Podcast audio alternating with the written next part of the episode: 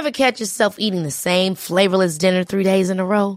Dreaming of something better? Well, HelloFresh is your guilt-free dream come true, baby. It's me, Keke Palmer.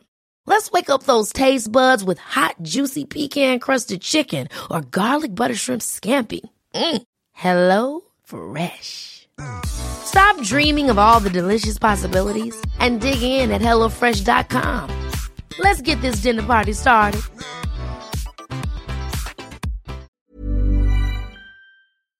Hello and welcome to the Heredity Podcast with me, Dr. James Burgon. And that is a Rufous-capped spinetail. Oh, and that's a Bahia spinetail. Okay, guys, enough. These birds are small, pretty adorable looking passerines, and in the Atlantic rainforests of Brazil, these two species meet, and, well, they got on pretty well. In fact, they form a hybrid zone that can provide us with some fascinating insights into evolutionary biology, speciation, ecology, a whole host of biological traits, really.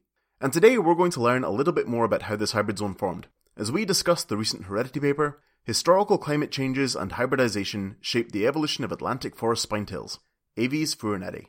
We've met our birds, let's meet our authors. So my name is Marcos Maldonado Coelho. I am an evolutionary biologist, and I have a focus on birds, so I am an ornithologist. Uh, right now, I am an associated researcher at the Lund University in Sweden. Okay, so I'm Henrique Batalha Filho. I did my PhD in genetics and evolution, University of São Paulo, um, studying evolutionary biogeography of neotropical birds. Uh, currently, I'm a professor at uh, Federal University of Bahia in Salvador, in northeastern Brazil. Perfect. Well, welcome both to the Heredity Podcast. And I guess before we get into the evolution and the genetics proper, maybe one of you could just tell us exactly what a spine tail is. Well, the spine-tail species uh, comprehend a, a, quite interesting group of neotropical birds of the genus uh. And this genus include 34 recognized species. In this paper specifically, we studied the hybrid zone and population history of two species of spine-tail, the rufous-capped spine-tail, which is the Synallaxis ruficapilla, and Bahia spine-tail, that's the Synallaxis cinerea. Both are small passerines that live in the undergrowth of forest habitats across the Brazilian Atlantic forest. I think I'll just complement this description by saying that these two species they have had a convoluted taxonomic history. The northern species, the Bahia spinetail, was described some years ago, and then years later, based on a taxonomic review, both species were considered as belonging to a single species based on variation morphology and vocalizations. But not everyone agree with this decision. Additionally, the limit of distribution of both species, we also found co-occurrence of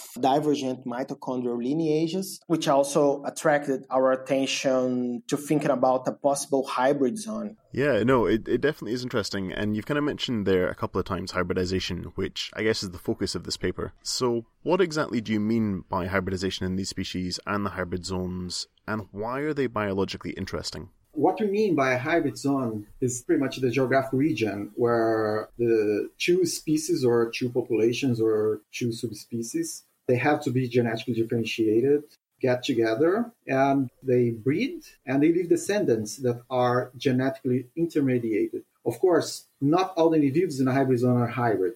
And uh, hybrid zones are natural laboratories to study evolutionary process. And more specifically, if you are interested in speciation, they are very useful because they allow you to study how barriers to gene flow or else the genetic mechanisms are involved in species formation and the mechanisms involved in maintaining the species genetic integrity come to play.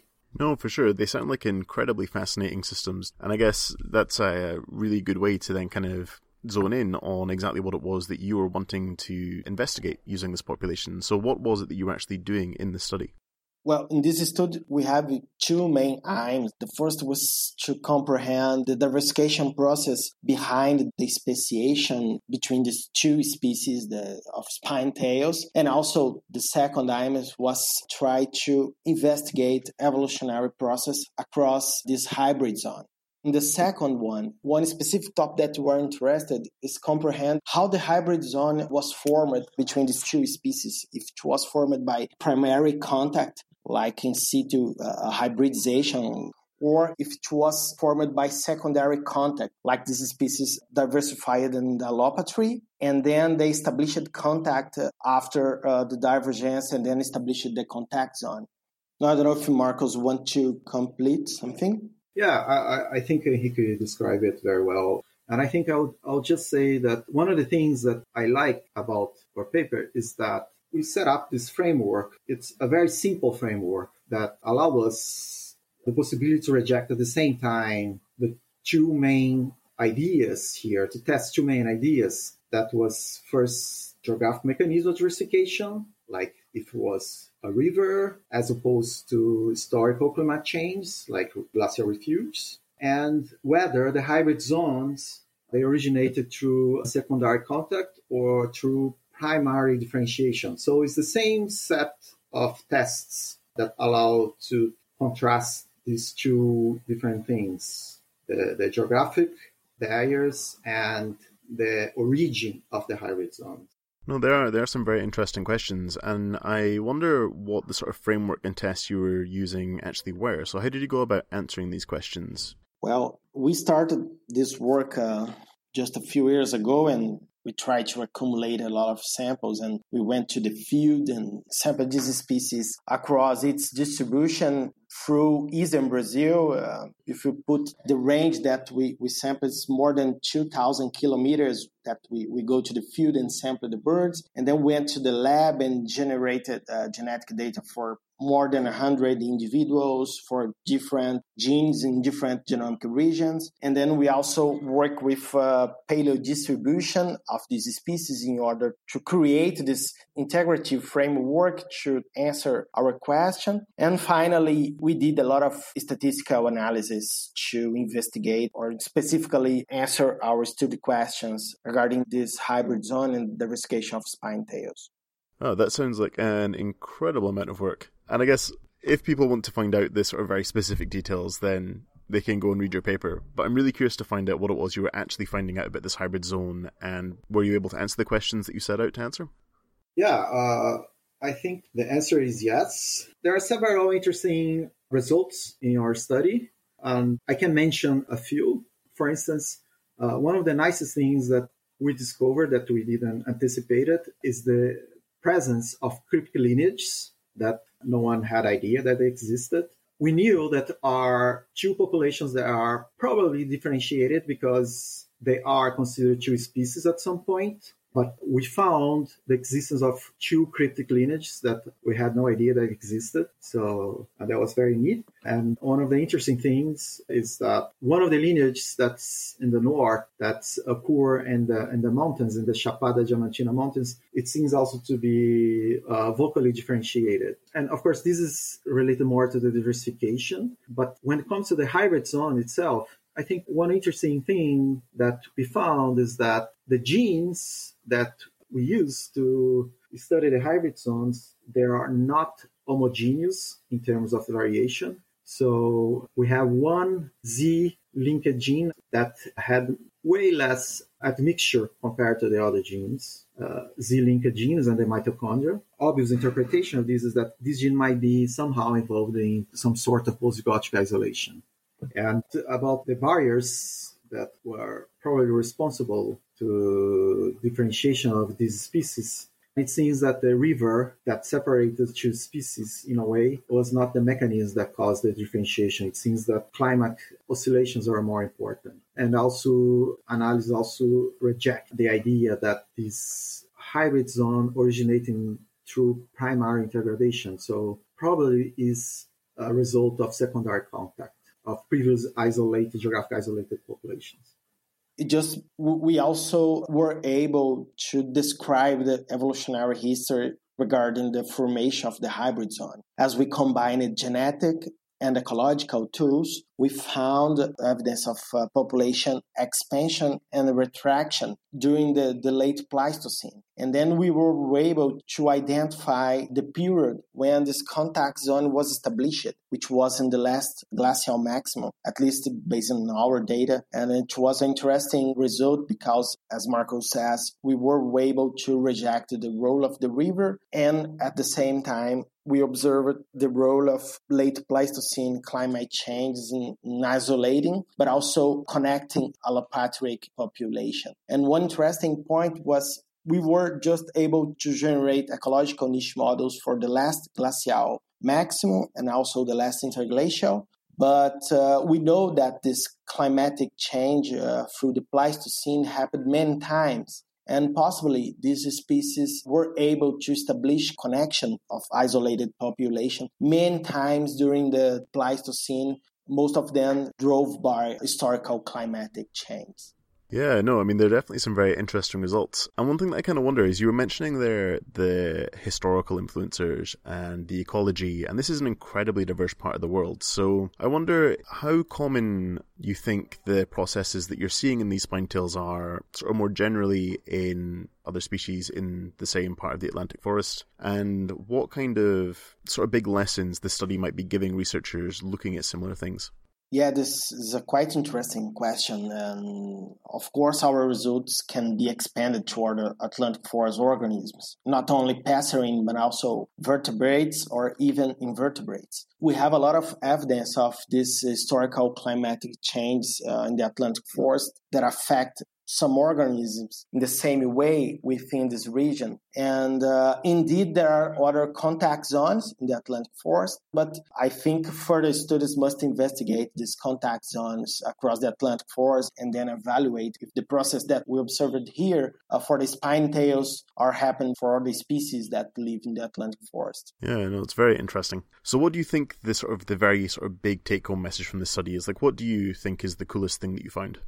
One of the take home messages is about cryptic variation and the existence of cryptic lineages. There's been some already several studies showing that in the tropics we have a lot of cryptic variation.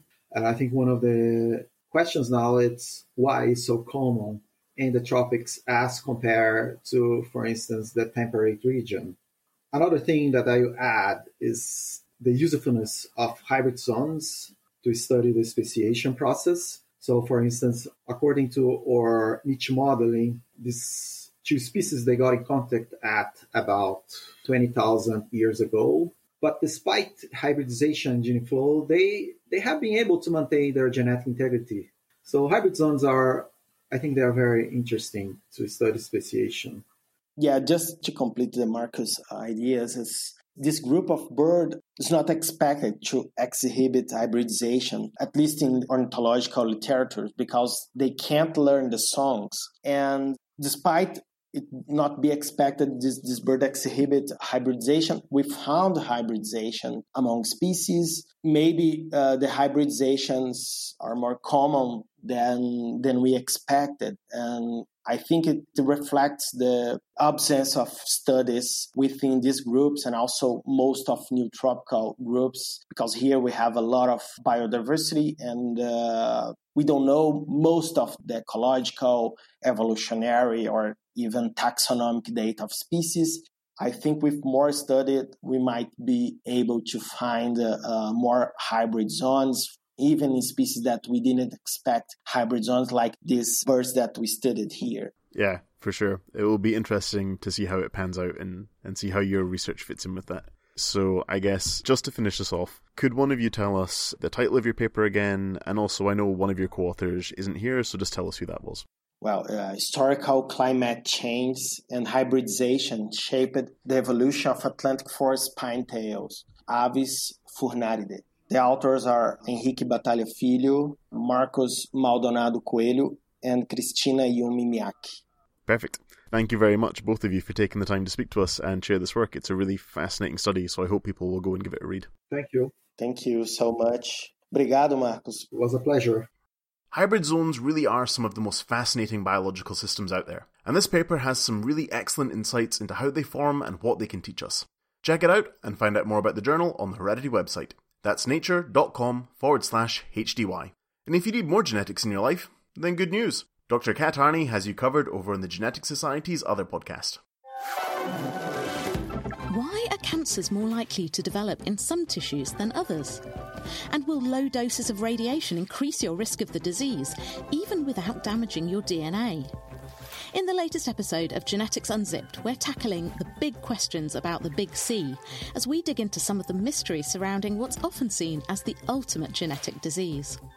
Why are bowel and breast cancers so common when heart cancer is so rare? And could medical scans be creating the conditions for unruly cells to grow? Genetics Unzipped is brought to you by the Genetics Society. Listen and download from geneticsunzipped.com or wherever you get your podcasts. Huge, fascinating topic. Do go check it out. But for us, that's it. If you enjoyed this podcast, please do subscribe on the podcatcher of your choice so that you never miss an episode. And why not give us a follow on Twitter? That's at Heredity Journal. If you want to get in touch with me directly, you can also drop me an email at hereditypodcast.gen at gmail.com. I'm James Burgon. Tune in next time.